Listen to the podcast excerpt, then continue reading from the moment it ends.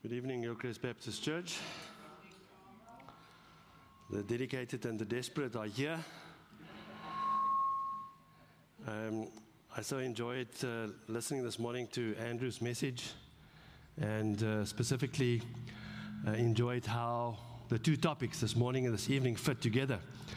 And uh, I have to tell you that I started working on this months ago, not knowing what Andrew would be preaching about this morning. But you're going to hear more encouragement, hopefully conviction to do more, actually to be more. And you may think that the elders have uh, went on our retreat last week and we made a list of the messages that we should bring to this church to encourage you and to get you to do more for the church in line with our church growth. It's not so.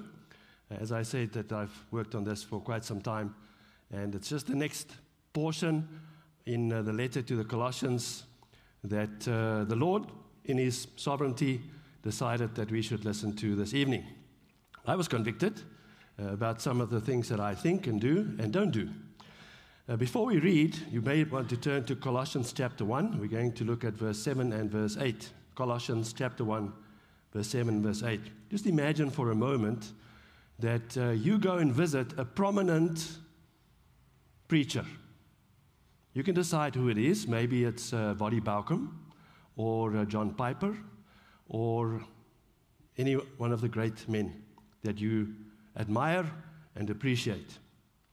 And you go there and uh, he asks you, So, how are things going at HBC?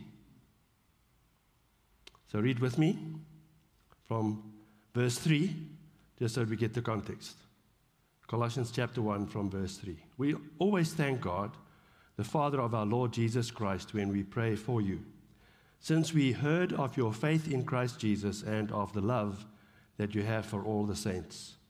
Because of the hope laid up for you in heaven, of this you have heard before in the word of the truth, the gospel, which has come to you as indeed in the whole world it is bearing fruit and increasing, as it also does among you, since the day you heard it and understood the grace of God in truth just as you learned it from Epaphras, our beloved fellow servant. He is a faithful minister of Christ on your behalf and has made known to us your love in the Spirit. So imagine your favorite man of the faith right back to HBC.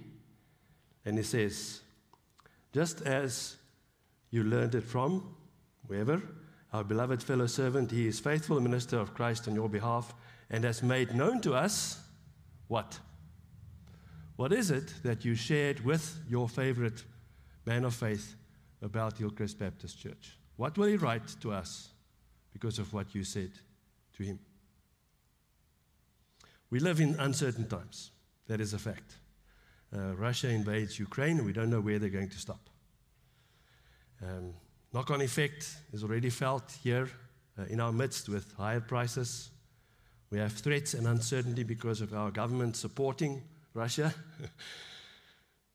Unemployment at an all time high. COVID fifth wave is on its way in April, they say. Reason for hope evades us as we stare down the reality barrel of a loaded gun. Anyone of sound mind must be concerned. In the meantime, family and friends who moved to greener Australian pastures see their cows and their chickens and their cars drift past in the floods. The world has gone crazy, and you and I live in it. Closer to home, we are challenged with children who rebel, marriages that crumble, even in church life, elders disappoint, members confront one another, people get sick and the prognosis is frightening. And others who are supposed to go to the doctor because there's clearly something wrong refuse to go, and that causes more problems and stress. So, how does God want you to react in these uncertain times? What is it that God wants you to take as a message to your favorite spiritual father? So, Paul writes to the church in Colossae during very uncertain times for them. In that time, people were also asking, Who is Jesus really? And in our day and age, people are also asking, who is Jesus really? And much of these uncertainties contribute to them asking that question. Oh, if only they would ask that question and really want the answer, right? Problems in the world, in our country, in our homes, and in our church can only be understood in the light of God's grace. God's grace is poured out in our lives through salvation. The good news about Jesus changes people, it changes your perspective on life as a whole. We spoke about that last time we were in this book. Colossians explains who the real Jesus is. Far from being just another religious leader, Jesus is the image of the invisible God, the firstborn of all creation. Colossians 1, verse 15 the one whom all the fullness of deity dwells in bodily form. Colossians 2, verse 9. As God in human flesh, the word of Jesus is authoritative, absolute, and exclusively true. We find some human examples to follow, don't we? So grateful for some of those men and women who are mentioned by name. I think some, when they read that, they they would have hoped not to be there, like some of the ladies that were causing trouble. We find a number of exemplary individuals mentioned by name in Paul's letters. We even find eight letters that carry the names of individuals. Epaphras does not have his own letter. Why is he mentioned? And what do we know about him? And is he really exemplary? Is there something in Epaphras' life that we can follow, imitate, and then by doing so benefit the church of the Lord Jesus Christ? Well, let me introduce you to Epaphras. He is called a faithful minister of Christ. And from these verses that we read today, we know that he was a teacher. The church learned from him. He's also called a fellow servant. We're not clear if he's a fellow servant of Paul or a fellow servant of the church. Doesn't really matter because in Paul's case, it's the same thing. But I'm more comfortable with commentators who say that Paul confirms the authority of Epaphras by associating with him as fellow servant of Paul for the sake of the Lord Jesus Christ and his church. So, what else do we know about him? Well, he planted that church, the Colossian church. In Colossians 1, verse 5 to 7, we learn that the Colossians heard the gospel from him or through him. He was a native of Colossia. We read that in Colossians 4, verse 12. And he was probably converted to Christ while visiting Ephesus during Paul's stay there. Epaphras then returned to his city and planted the church. That's what Christians do. Go back home, no church, let's start one. So, as we learn about this exemplary man, we must remember that it is all grace. From the start to the end of a Jesus glorifying life. God saves by grace. He carries on through your life and completes his work in you by grace. The best way to live that Jesus glorifying life is by not interfering with God's plan. That's our biggest challenge. Don't change the old, old story. Don't try to jazz it up, but don't water it down either. Let the truth about Jesus flow through you unhindered, like a channel. God wants you to be a channel of His grace. And we have an example of an effective channel of grace, of God's grace in Epaphras. So we see three activities of an effective channel of God's grace in Epaphras that we can follow, that we can imitate, so that we also can be channels of God's grace. A channel of God's grace speak the truth. He serves other people, believers specifically, and he spreads joy. Now you may read through those verses and say, "Now, where did he get that?" I'll show you. We start in typical Baptist tradition with point number one. And this time I learned to I learned to spell properly. You see the three S's, real S's. An effective channel of God's grace speaks the truth. Verse 7 Just as you learned it from Epaphras, our beloved fellow servant. If you read the previous verses, you'll see that it speaks about the truth about Jesus. What did the believers in Colossae learn from Epaphras? Back in those verses, verse 5 and 6 of this, you have heard before in the word of the truth, the gospel, which has come to you, as indeed in the whole world it is bearing fruit and increasing, as it also does among you since the day you heard it and understood the grace of God in truth. Dear friends, it is right for us to be concerned that our church is not growing.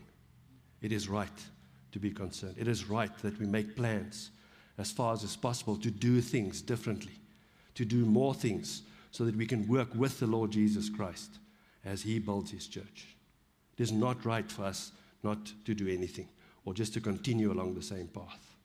All truth starts with the gospel. It is the truth about Jesus. Without Jesus, the real Jesus, no other truth matters at all. You can have the most impressive arguments about the scientific evidence of global warming. It's meaningless without the gospel. You may believe every word that you see on CNN or Fox News. You may hold on to the messages convincing you to vax or not to vax. Without the gospel, it is meaningless. You may even read much and apply the advice on parenting your teenager. Without the gospel, it is meaningless. You could even have studied the whole of Grudem's systematic theology or Erickson's Christian theology. If you cannot apply it, and if it is not seen in the fruit of your life, it is meaningless. You need the gospel. Unless you have salvation, your knowledge means nothing. Only what is done for Christ shall last, as C.T. Studd put it so aptly in his poem. The Bible makes it clear that salvation and spiritual growth is only because of God's grace. No one can ever deserve salvation. Only God gives that grace. And no one can ever claim to contribute to someone else's spiritual growth. Only God does that. But God calls Christians to be the channels of that grace, of His grace. 1 Corinthians 15, verse 9 and 10. For I'm the least of the apostles, says Paul, unworthy to be called an apostle because I persecuted the church of God. But by the grace of God, I am what I am. And his grace toward me was not in vain.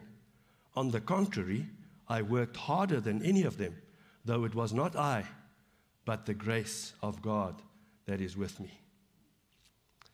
You may only be a channel of God's grace. Whenever you convert the truth, you pervert the truth and then the message becomes meaningless. You can, however, be an effective channel of God's grace by speaking the truth, the whole truth, and nothing but the truth. In my previous life, before I met Nettie and before I met the Lord Jesus Christ, that was my previous life, unless you misunderstand my meaning. Um, I did a couple of courses. One of the most meaningful courses that I did was in etiquette, specifically uh, what do you do with the knives and forks if you get to a specific place? How do you eat shrimp? What is the proper way of doing this and that? So, whenever we go to restaurants and they do it properly, I'm so impressed. The food can be mediocre, I don't care, but if the waiter does the right thing at the right time in the right way, I am super impressed.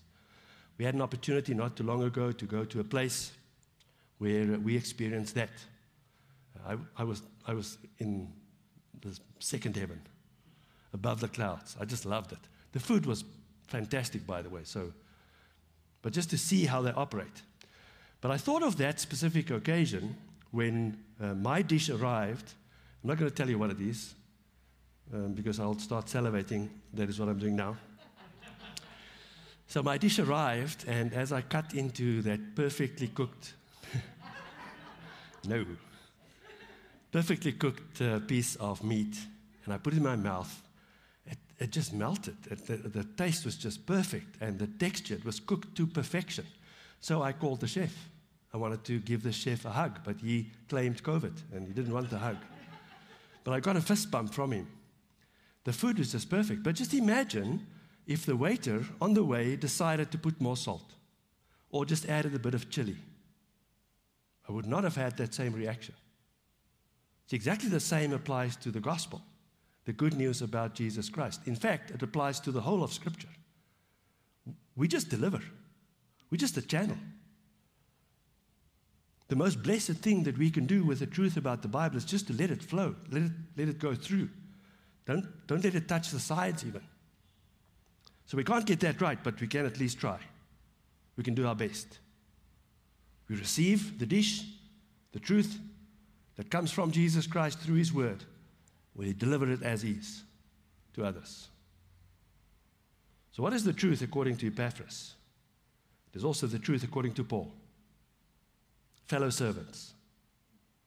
1 Corinthians 2, verse 13. And we impart this in words not taught by human wisdom, but taught by the Spirit, interpreting spiritual truths to those who are spiritual. Epaphras, beloved fellow servant, example of an effective channel of God's grace, speaks the truth. Do you? Do you do it often? Do you do it at every opportunity that you have? Are you still hiding behind, I don't know enough? They won't like me. I may lose a friend or a family member. But there's more. Point number two an effective channel of God's grace serves others.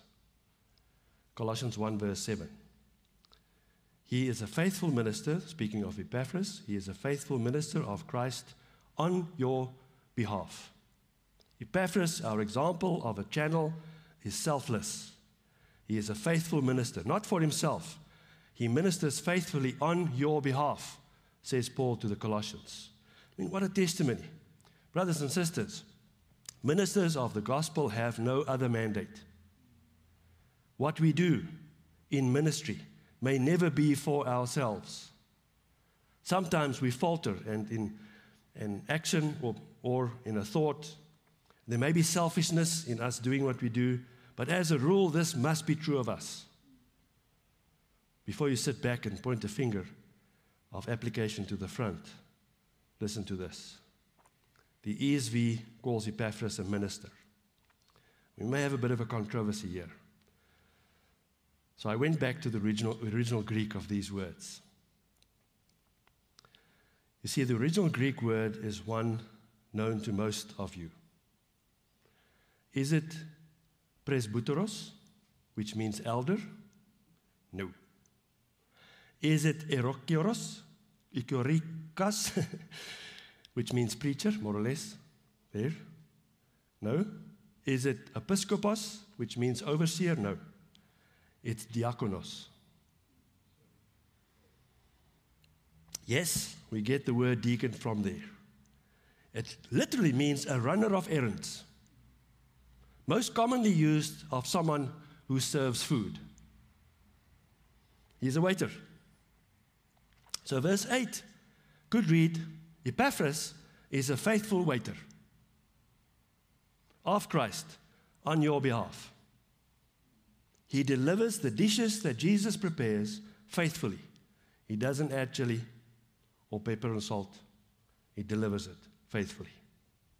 It would make perfect sense to translate it like that. He delivers the meal exactly as the chef Jesus prepared it. Epaphras is the server of the truth on behalf of and for the benefit of others. How about you? Are you serving? Whatever you do, wherever you serve, are you serving, first of all? But when you serve and how you serve and where you serve, are you doing that on behalf of someone else? And here's motivation for you from Acts 20 verse 35, that says, In all things, I have shown you that by working hard, this is Paul speaking and quoted in Acts, by working hard in this way, we must help the weak and remember the words of the Lord Jesus, how he himself said, It is more blessed to give than to receive. Sure, give money, time, effort, push yourself out of your comfort zone, but there are simple ways to serve others as well. By all means, go for the big things, but don't neglect the simple things. Just go through the church app, just make it a principle. Once a day, once a week, twice a day if you want to. Or your home group WhatsApp list. And just message someone, anyone. Ask, How can I pray for you? What can I do for you? Or send a message to someone that reads, I read this in the Bible and it encouraged or challenged me maybe it will do the same to you. Please let me know. Come to the Sunday worship services, not only to sing lekker songs and hear an inspirational message, but also to connect with someone, to serve that person in some way or another. Come to pray and learn and change in order to become a more effective channel of God's grace by serving others. Last point spread the joy. This one challenged me. And Nettie said, I'm not allowed to say anything negative about myself, but you'll get the drift between the lines. Colossians 1, verse 8. He has made known to us your love in the Spirit. It's easy to spread bad news, isn't it? That's, that's our go to place. It's easy and far too enjoyable to say negative things about someone else. Look what Epaphras makes known your love in the Spirit. Isn't that cool? Epaphras could have spoken about those difficult ladies in the church. I guess they were there. He could have spoken about that fundamental man who never stops quarreling, or that contentious couple, or the know it all youngster who is making life, let's say, interesting. He could have spoken about that group who never seems to appreciate the effort you are making. But he makes known to Paul, worth men- mentioning by Paul, that which brings joy to Paul's heart their love in the Spirit. So let's stay in the context and not stretch the intent of these verses further than necessary. What does that mean? What does your love in the Spirit mean? Well, it's the same love that Paul thanked God for in Colossians 1, verse 3 and 4. We always thank God, the Father of our Lord Jesus Christ, when we pray for you, since we heard of your faith in Christ Jesus and of the love that you have for those nice saints. No, for all the saints. Paul wrote to the church in Rome that this kind of love causes spiritual growth, or rather, this love in the Spirit is evidence of spiritual growth, specifically through difficult times. And we read that in Romans 5 from verse 3. Not only that, but we rejoice in our sufferings, knowing that suffering produces endurance, and endurance produces character, and character produces hope, and hope does not put us to shame because God's love has been poured into our hearts through the Holy Spirit who has been given to us. And much of Paul's suffering and challenges came because of people in the church. This kind of love is not selfish. This kind of love wants the best for the other person. This is agape love. It is active love not based on feeling, but based on decision, not counting the cost. Paul thanks God for the selfless love evident in the Christians in Colossia. Epaphras told Paul about that kind of love. He left out the rest. What would Epaphras tell Paul about you, about us? Are you perhaps so focused on what he or she is doing that will give you reason not to love? Are you so taken up by the things that offend you that you're not getting to a point where you can actively apply your agape love? When uh, I'm picking on Andrew, when Andrew started his uh, Cafe this week, my mind went back to some of the things that I learned in school about uh, the history. And I know that the history was a little bit skewed, but here's a story that is applicable and that is really touching and, and applicable to our story today. Racheltjie de Beer. Who of you have heard about Racheltjie de Beer? Good. The Afrikaans guys especially. So here's the story. The winter month of 1843. Racheltjie was part of a trek from the Orange Free State to the south, southeastern Transvaal.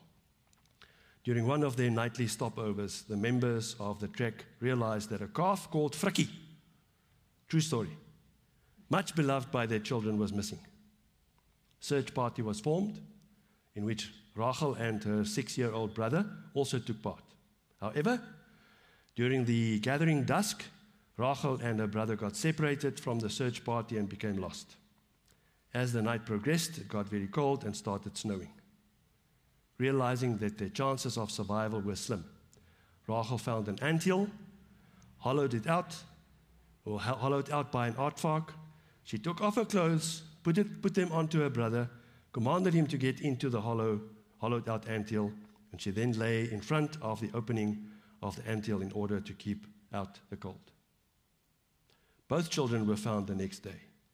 Only one survived. That's agape love. It's active love, not based on feeling, but based on decision, not counting the cost. This joy inducing love gives the TV remote to your wife. This agape and joy inducing love then get your wife to switch to the sports channel. this kind of love makes the children offer to do the dishes. It makes the parent to say, Don't worry, we've got a dishwasher. It gets the church members to support and work with the church leaders instead of criticizing.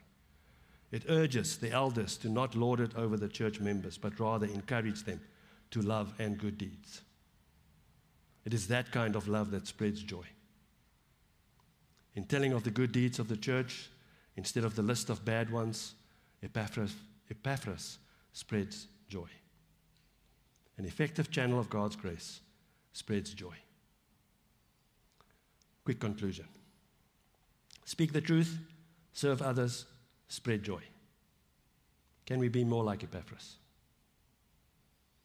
There's another who spoke the truth, who served others, and who spread joy in such a way that what Epaphras did pales into insignificance. His name is Jesus. Without Jesus as your master and savior, the greatest deed becomes meaningless. With Jesus, the smallest task done for his glory out of selfless love can have everlasting effect. You may remember one of my favorite stories from the Second World War. The commander of the attack on Pearl Harbor, a Japanese pilot called Mitsuo Fuchida. After the war, he, be, he came to faith in Jesus Christ. And he became a very well known and respected pastor who toured throughout America and brought many to faith. Instrumental in that life changing event of him coming to faith was an American girl who sold Japanese copies of the New Testament on the Tokyo train station platform. God caused Fuchida to want to read about Jesus, and he bought a copy. Be a channel of God's grace. Speak the truth. Serve others and spread joy. Father, as we think about the example that you've given us, not only in Epaphras, although we thank you for him and for the little bit we know about him, but we thank you above all that he uh, just exemplified the character of Jesus. And that these are, although th- this is a list of things that we can do, but it really is what we should be. So, my prayer is, Lord, that as we think about life, as we think about our participation in uh, the church of the Lord Jesus Christ, that we will be encouraged to be more effective channels of God's grace. That we will not be selfish, but that we'll be selfless. That we will not try and manipulate the truth to fit and to suit us, but that we will just speak the truth without, without considering the consequences. That as we serve others, we will not even think about what they can do for us, but only what it means to them. Help us then also, Lord, to be so focused on spreading the joy, the true joy of the Lord Jesus Christ, that many will come to us and ask what the hope in us is and why, why is this church so effective in the way that they work. It is not because of the leaders. It is not because of the music. It is not because of the members and what they do, but it is because of who we represent and how we represent Him in His character. We want to represent the Lord Jesus Christ as He is. Help us to do so. Amen.